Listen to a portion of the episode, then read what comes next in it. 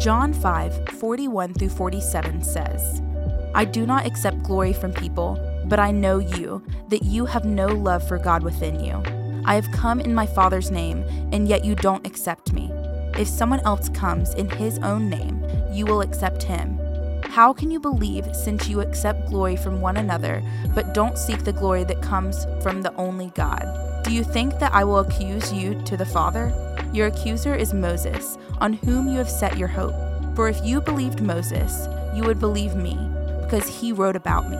But if you don't believe what he wrote, how will you believe my words? This passage of Scripture is directly to the Pharisees. And Jesus is talking about the reason for their unbelief. He says they are not willing to come to him. At the time, the religious leaders were not willing, even though they had all the testimony one could have wanted. They were concerned with man's honor, not the honor that comes from God.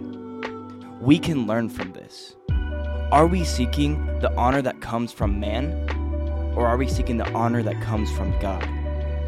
The only honor we should care about is the one that comes from God, because it is the only one that can save us.